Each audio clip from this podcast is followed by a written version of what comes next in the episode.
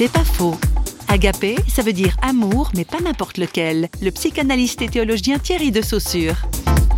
Agapé, c'est le terme grec qui est utilisé dans les évangiles pour désigner cet amour particulier de Jésus. C'est pas un amour qui élimine l'agressivité, mais qui l'intègre comme une force dynamique qui fait perdre à l'agressivité son côté destructeur et qui donne au contraire une force à cet amour. Parce que l'amour agapé n'est pas une espèce de pacification, de tolérance vague, etc. C'est un amour qui crée, qui suscite des relations, qui fait évoluer la personne qui reçoit cet amour et qui nous fait évoluer aussi.